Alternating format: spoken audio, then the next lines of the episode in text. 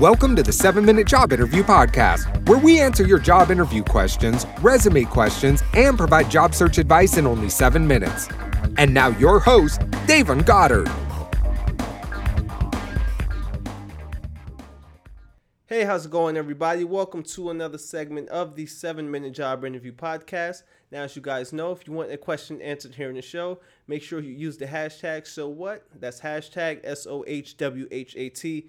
Make sure you use that on Twitter and I'll get to it. I just want to say I really appreciate you guys for asking the questions and keeping this thing going over 100 episodes. And we're going to keep this thing going for you guys. So, thank you all. So, today's question comes from Kat and it states Should someone include relocation costs and salary? Now, I say no. Um, you all right let's say you apply for a job in um, florida and you live in new york or something like that right now you have when you're applying for those jobs you have to understand that the majority of companies they're not going to pay for relocation. The majority. Now some will. Remember some will. Some will pay location or something like that. Mostly government you know companies will do that. But most organizations they're not going to pay that relocation expense, right? And there's no way to really include that in the salary when you're negotiating. Um, what you're gonna take, you're gonna take a random number and and divide it by the current salary and all that good stuff. You don't want to do that, right? Um, I'm, I'm just give you this advice. If you're applying for a job in a different state, you have to be okay with the fact that relocation expenses may not be involved, right? So um, you may want to look for a job closer to you, or you may you may really want to leave, and you may just have to eat the cost of relocating, right? But that's not something you should include in salary, right? Um, the company is offering the salary to you. Salaries are structured very, very tightly and very specifically for a certain reason, right? Um, granted, there may be some some um, leeway in there to budge in regards to how much a company is going to offer you.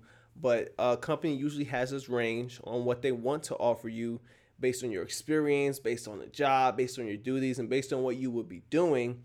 But it's you as someone who's interviewing for the company and accepted a job offer, you don't really have any room to include relocation in the salary, right? So here's what you should do. You should ask, okay? You should say, hey, I got family. I'm in New York. Um, I would love to accept the job. I had an interview with you guys. You guys gave me you, you guys gave me the offer because you felt as though my core, you know, my core skills matches what this job had to offer. I feel like I'll be a good I feel like I'll be a good fit or what have you. You give them the whole spiel that you talked about during your job interview. And obviously they hired you because well they gave you the offer because they saw you in the position, right? at that moment you have some sort of leverage. You have some sort of leverage, right? You just say, okay, so I did the calculations, and based on you know, for me to get there by in two weeks and move my stuff and move my family, it's going to cost approximately this much. Now I can cover this much, but is there any way that the company can cover the rest? Or you can take that approach, right? Or you can say, hey, it costs six thousand dollars is relocation expenses something that this company is willing to offer me, right?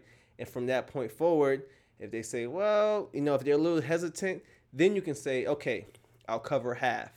Can the company cover the other half in order to help me have a better transition, right?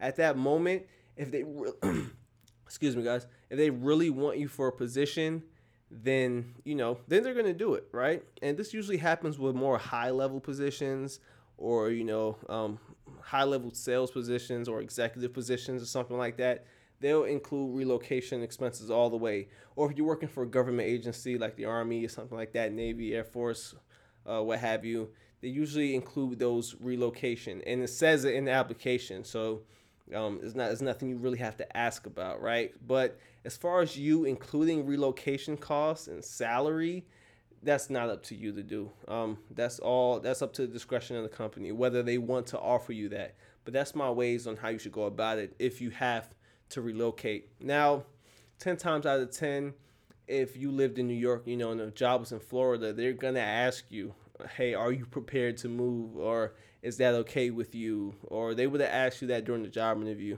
um, because most people, most companies, they don't even they don't even um, they don't even interview people who who lives that far out of the state because they know that you know they're gonna they may have to they're gonna come to that. They're gonna come to the whole relocation expense thing and they may find themselves in a position in which they can't do so. So they just won't take the time to interview that person.